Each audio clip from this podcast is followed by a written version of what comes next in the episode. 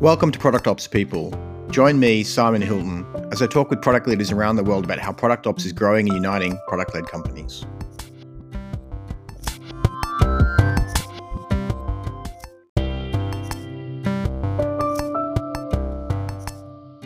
In this episode, we speak with Gabby Peralta, Product Operations Manager at Tealium, to talk about failing forward in product ops. Gabby and I discuss how some product ops managers can feel the pressure to get everything right the first time but instead, it might be more helpful to adopt a more experimental and lean build, measure, learn approach to your services.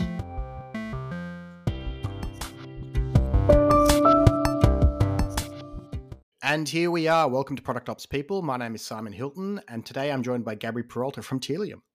How are you, Gabby? I'm doing well, Simon. Thanks for having me. I'm really excited to be here today. I'm excited as well. I remember us having the a little bit of a chat about this podcast, and when you uh, when you mentioned the topic for today, of failing forward in product ops, I was really excited because it is a new space where a lot of learning is happening. And I think that's really the mindset a lot of people have to have. But before we begin, why don't you just give us a quick background into who Gabby is and what you do at Tealium?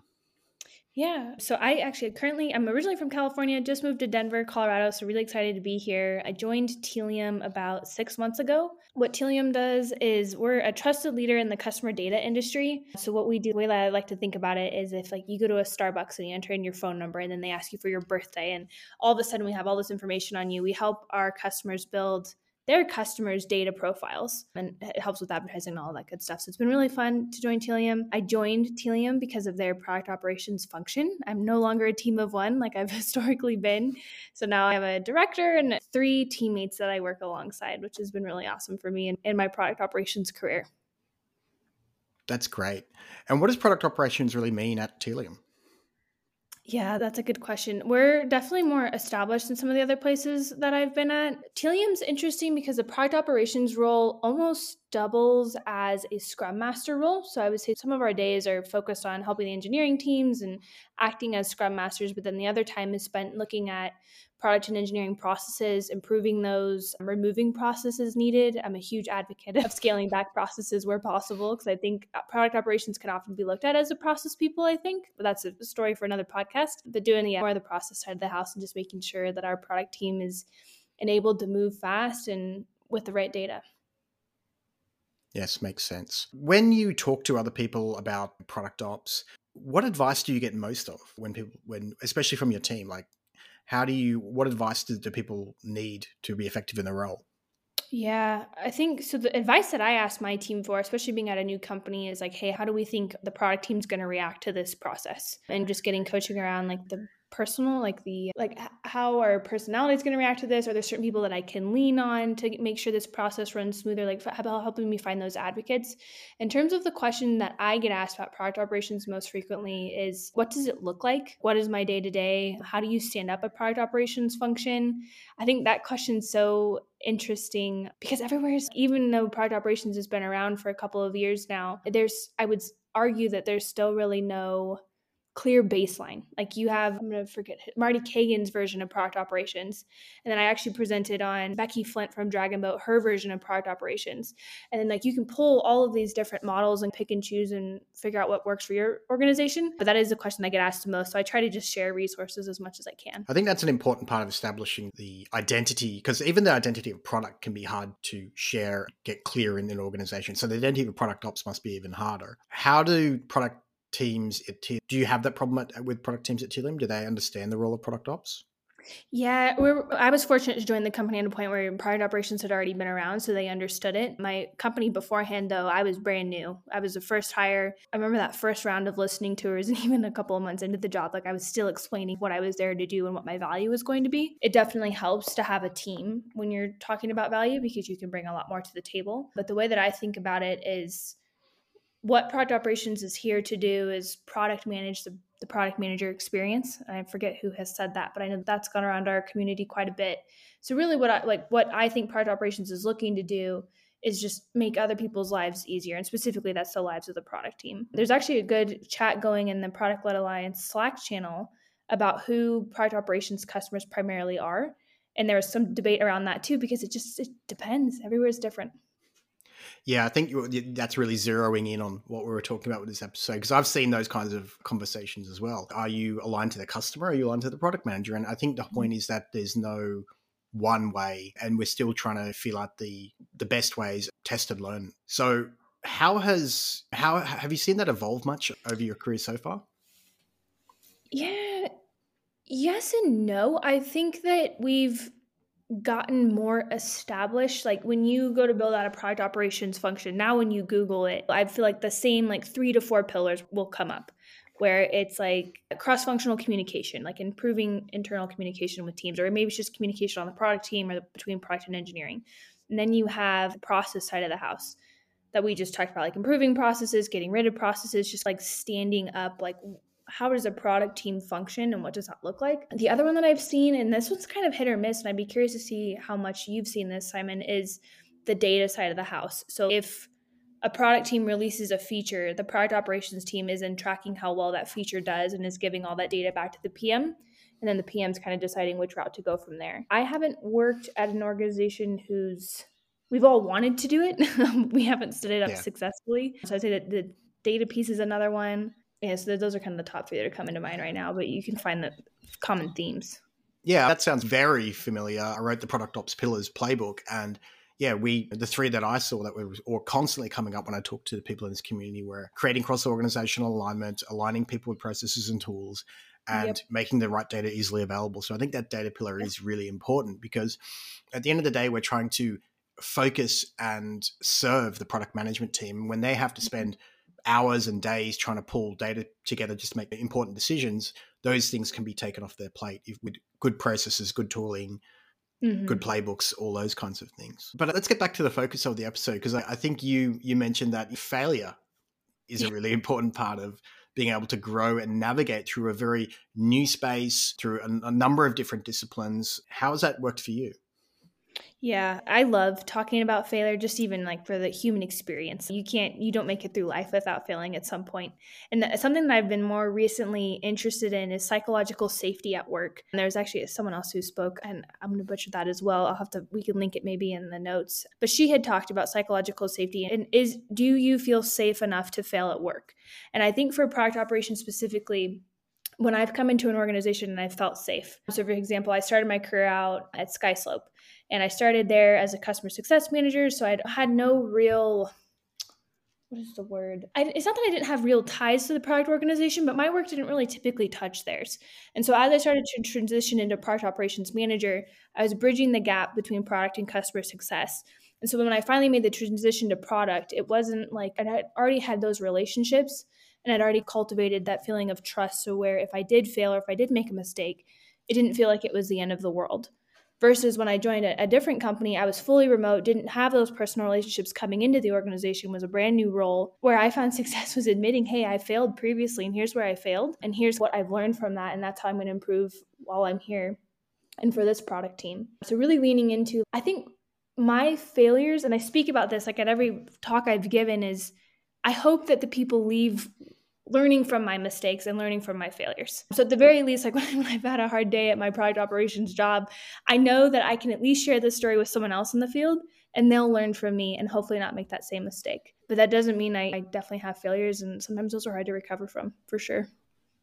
Yeah, I think there was a whole bunch of good stuff that you just went into there. But I think the most important thing is just using the word learning. A lot of organizations, you probably won't even hear the word learning. You'll just hear success, failure. But you actually need to talk about it. You need to go, what did I learn today? What are we learning about this? And having that really a part of the culture and the vocabulary mm-hmm. is important because learning can be, as you pointed out, learning can be taken from anything. And learning is like an active verb. You have to do the learning. You can't just have it appear on your plate. You've got to sit down and think about what was good, what was bad, what were our assumptions, mm-hmm. how do we do it better next time? And having an organization which kind of that's a part of the culture is super yeah. important. Yes, I would agree. I think one thing that I've enjoyed about Tealium and with the product operations role almost being like a scrum master role is the retrospectives. So we do those for each of our scrum teams, right? But our even our product operations team, at least at my previous one of my previous companies, Sana Benefits, we had a process rolled out and in this event it went really and so what we did was we scheduled a what we called it a fireside chat for the product and engineering teams and whoever wanted to come could come and we would we basically did a live retro of what had happened and our we talked about our mistakes and how how we could learn from that. We talked about our successes and how we could continue to do those in the future. But that was like that was the first time the company had ever done that. But uh, the piece of it is like going into that company they already had a great culture they already had uh, they'd fostered that psychological safety piece and Tealium has that as well and so i do think as a product operations person because we are so closely tied to several different teams and we work really closely with product managers and oftentimes like engineering leadership we have the opportunity to cultivate that in our workplaces. And I think that the step in that direction is talking about your failures and how you've learned from them. Yeah, yeah. One of the other conversations I see going on with the product community is how you actually get to the work, to your initiatives. And more often than not, most people I see talk about using product and design methods to to to really get there. And I think that's my in my point of view, that's really the better way to do it because reframing the whole development of processes as a hypothesis mm. using data from your customers seems to really lend itself better to a learning culture. Can you tell us more about that? Yeah, that's an interesting. I love the almost thinking about it as, hey, this is a process. This is our hypothesis. This is what we think is going to work best. That's really an interesting thought. Yeah, when we talk about, and this is where we've talked about in previous episodes, when you're going out there and building your product. I guess that at the root of that failure was I was wrong. I, I said, let's do this process. Let's build this. Let's go use this tool. Let's implement this data strategy. Like I was wrong. But really, what's happening before you even do that is going out and saying, what are all the problems that, that our product managers, our designers, our teams face? Forming that backlog, prioritizing just like you would a product with what's going to what's going to help the most people, what's going to have the most impact, and then coming to the team and saying, well, these are the highest impact, these are the greatest reach we think we should focus on building this out, or we think we should clean up this thing, and that's going to have the biggest impact. Now, that's a hypothesis right there. You're going to be saying, we think that we're going to help the team by doing these three or four things. Three of them are great, one of them fails. But from that fail, you can go, okay, so how would we roll that learning back into what we decide to work on next?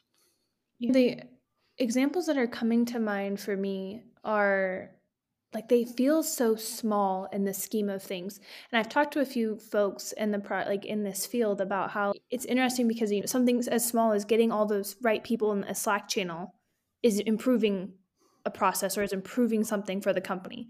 And while it can be really easy to add four names into a slack channel and downplay the impact that product operations can have like that stuff is still really important.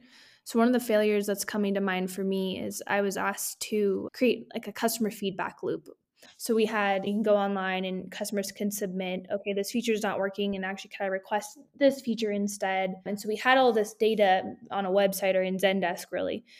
And it was kind of just sitting there, not doing much of anything. And going back to one of those pillars of like product operations helping with the data side of the house and just arming product managers with the right data to make the best decisions. I set up this process to organize the data and it was we're a startup and often as people ask me what tools I use, and I always go back to Google Sheets and Google Docs. So, anyways, all the Zendesk data was inside this massive Google Sheet. I had spent probably hours like color coordinating it, creating filters, all of this good stuff. And so what it did was like for the DigiSign product line, here's the top four features. For the Forms product line, and this is all related to SkySlope, here's the top feature requests for this product line. We spent all this time doing it and saying, hey, here's the process. Product managers, you come in here, look at the data. That was all great. Product managers loved it. But at the end of the day, they just didn't use it. And I think part of that, like that failure there was like, I don't know that it's a failure because kind of like you're saying, Simon, like if we can reshape that now the next time we go to make a customer feedback loop or just even like arming the product managers with data how can we make it easier for them?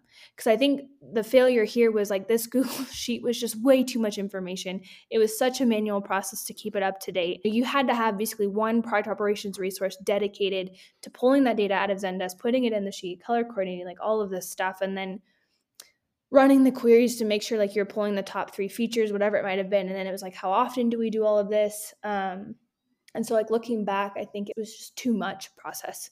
There was too much going on. It wasn't easy for the PMs to access. So then the next time the team wanted to reevaluate that, like we knew that, hey, we can't go down this road because this didn't work and here's why. And that was good to talk about with the product team as well, because it was kind of like you said, we spent all this time interviewing our teams, really understanding what the core problems are. And in, in this example, it was like we don't really know what our customers want. Product operations has then given you here's the top three requests but then it's like why why aren't we using that and why aren't we building that and really just opening up that conversation which in this example i think really needed to have needed to happen yeah that sounds really great and things that come to mind when you talk about that was just you've always got to find out what the opportunities are before you look at the solution and even though you have a great opportunity your solution might not hit the mark mm. as you pointed out like you had a great opportunity people needed to this information but the solution that you tried didn't hit the mark. In fact, it was too many steps or too big a spreadsheet, etc. So you can actually go back and go, actually, okay, it needs to be simpler. So well, let's try again. Find something yeah. simpler that's easier to use, maybe some sort of drag and drop kind of data studio or something like that. And it, it, you did validate with the product managers that you know, yeah, this is a problem.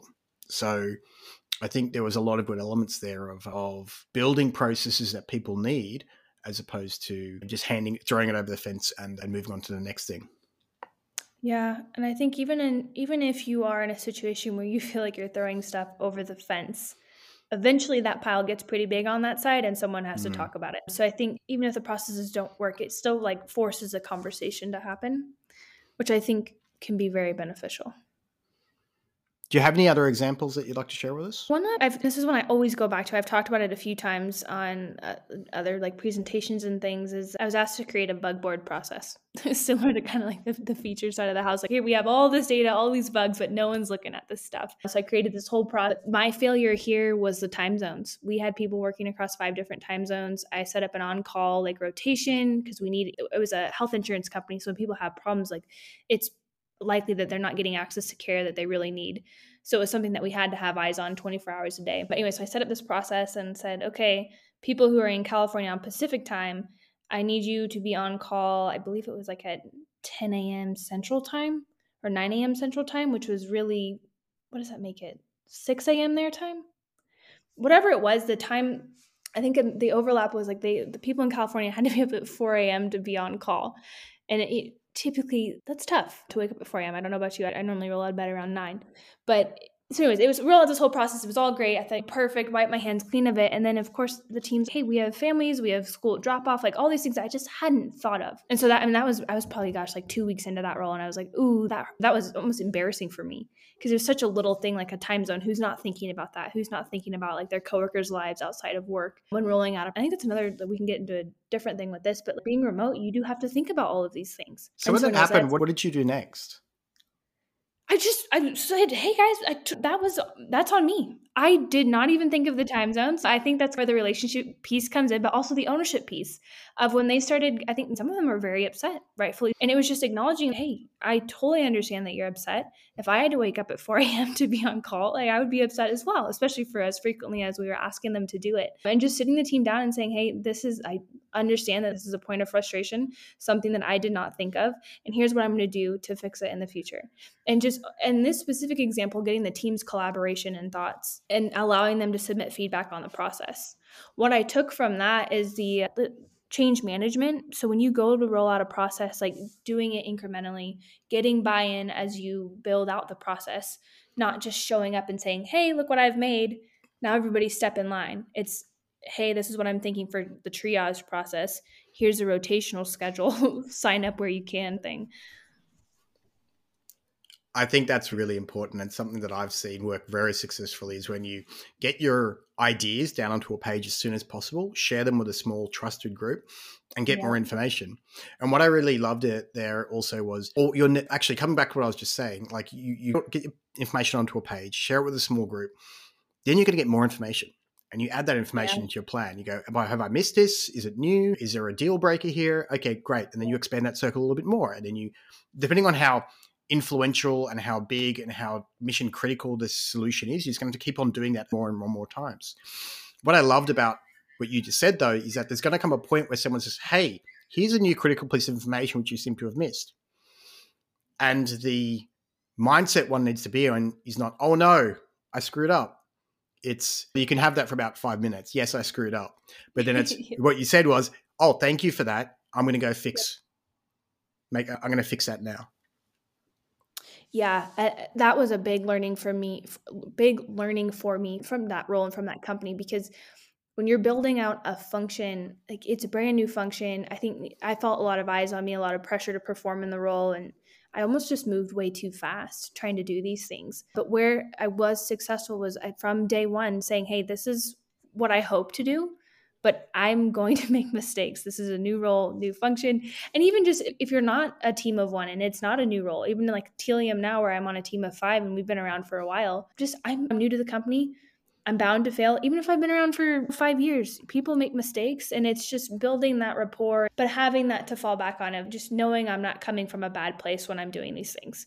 My the whole purpose of my role is to make your life easier. And it, yeah. I think yeah, assuming good intent is always good in any sort yes. of organization, especially in, when you're not don't have a lot of contact with those those people. But I think one thing you're also pointing out there is relationships, and even having invested early in relationships helps a lot. If the only time someone's heard from you is when you're building this process, then you probably could do a bit more to front load that and say, hey, let's, I'm interested in making your life better, as you were talking about, and having those conversations early around almost with everyone around the business, I would say. If you're in a product mm-hmm. operations role, go talk to your sales team lead, go talk to your customer success team lead and say, hey, by the way, I'm here.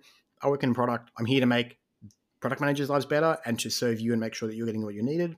Let me know if there's mm-hmm. anything I can help with that goes a yeah. long way to building the openness that, that we were just talking about because they know that you're just there to help. Yep. Definitely. That's another piece of advice I always give people is go on your listening tour, meet with everybody one on one. Product team's number one priority, but from there, like I said, like we've talked about, is you're likely touching a lot of other areas of the business. And the, if the first time you're reaching out is saying, "Hey, customer success team, I have an entirely new process or another new way for you all to submit bugs," probably you might want to reflect on on where that went wrong or uh, just how to approach it differently the next time. Because if you have the relationship, then you would know how customer success wants to be approached and you would be thinking of those things. And again, like you said, having that smaller group of trusted people to roll, or not to roll, but to put, what is the word I'm looking for?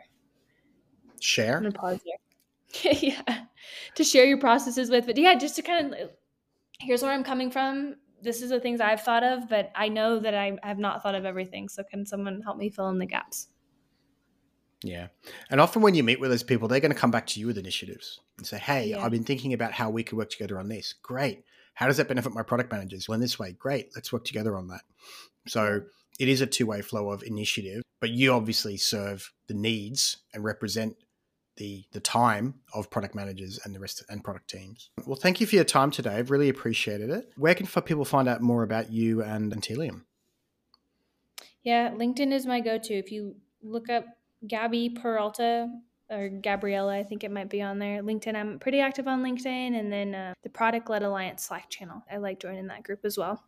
So people can message you in there and have a chat. Yeah. Yep. LinkedIn's probably best though. I'm on there quite a bit more. Awesome. Thank you for your time today, and we'll talk to you soon. Yeah. Thanks, Simon, for having me. I really appreciate it. This has been fun. Okay. Bye.